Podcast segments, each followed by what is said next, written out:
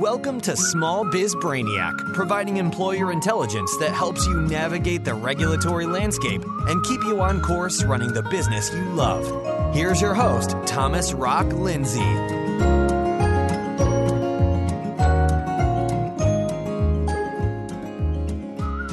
Welcome to episode 65 Living Paycheck to Paycheck. You know, it's no secret that the majority of your employees live from paycheck to paycheck, and it's not surprising that they'd suffer a significant financial setback if they miss just one payday.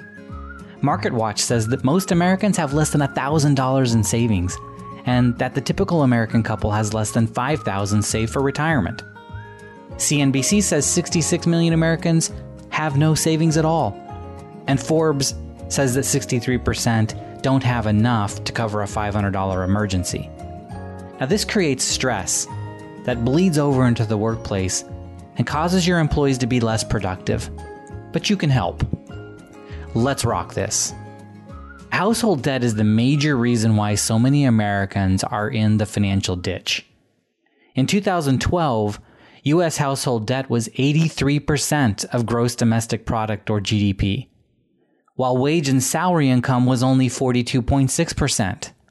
So basically, Americans on average owe twice as much in debt. They're in, they're in debt by twice the amount that they earn in a year. And to make matters worse, incomes have been stagnant for the past several years, while household debt is going up. Things are pretty desperate for the American worker in the US. But how does this affect you? Does your employees' debt load and lack of savings impact their work? Do your employees work harder because they can't afford to lose their job, or are they less productive because they're constantly worrying about making ends meet? Hyperwallet conducted a study called Payday in America, a study of the behaviors and preferences of the American worker in 2016, and they surveyed 2,000 workers for this study. When asked how a delayed paycheck would impact them, here's what the workers said 50% said they'd have to stop buying non essential items. 50% said they'd have to delay payment on important bills. 43% said they'd have to stop eating at restaurants. 40% said they'd have to limit their social life. 36% said they wouldn't be able to buy essentials like gas and groceries. And 31% said they wouldn't be able to pay rent. In a study called the Financial Education for Today's Workforce 2016 survey results, the International Foundation of Employee Benefits Plans says that personal financial issues have a significant impact on the overall job performance of participants. And one third of respondents rate the overall stress level of their workforce as somewhat high or very high. In addition to stress, employees with financial issues can't focus on their work. They also have attendance, morale, and health issues. Clearly, your employees need personal finance education they need help understanding money and credit. They need help making a mental shift from a consumer to a saver. And they need encouragement and support. Should you help your employees? The answer is obvious. You absolutely should. But how? Well, by providing a financial wellness benefit. That's how. According to the IFEBP study, some of the most frequently used methods for providing financial education are through classes and workshops, by giving them access to retirement calculators so they can understand how much they'll need in retirement, by showing them what their projected retirement account savings could be, using online courses, and through free personal consultation services. But the most effective methods that are being used are the consultation services and then classes and workshops and online courses.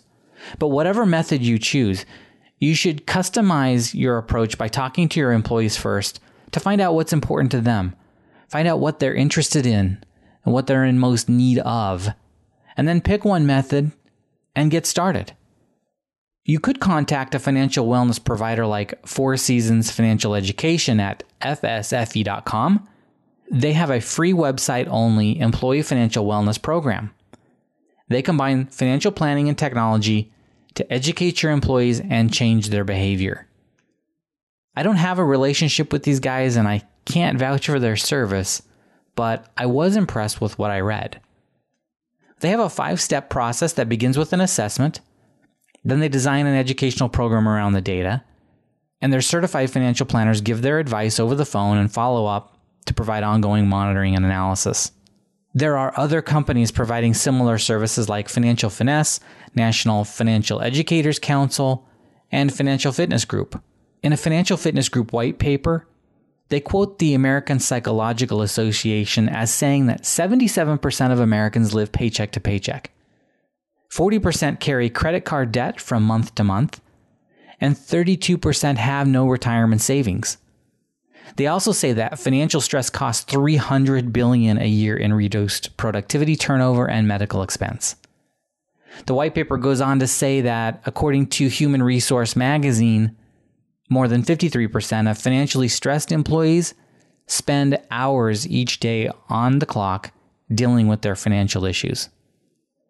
The white paper also says that Dr. E. Thomas Garman, professor emeritus and fellow at Virginia Tech University, and a recognized leader in research into the impact of financial stress in the workplace, he compared financially stressed workers to a quote poison poured on the door of the workplace end quote. Those employees who are financially stressed make more personal phone calls, talk more about their personal issues and waste about 20 hours a month dealing with money problems. Dr. Garman also says, according to the white paper, that for every dollar you spend on employee financial wellness, you'll save $3. How? By reduced employer FICA taxes, increased employee productivity, and lower medical and work comp costs. Now, the lower taxes are a result of the increased participation in tax free deductions, such as health savings accounts.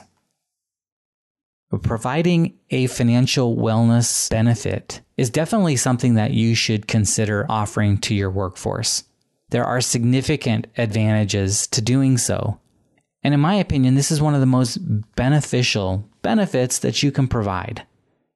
There are a lot of options out there and a lot of resources to help you with providing the benefit.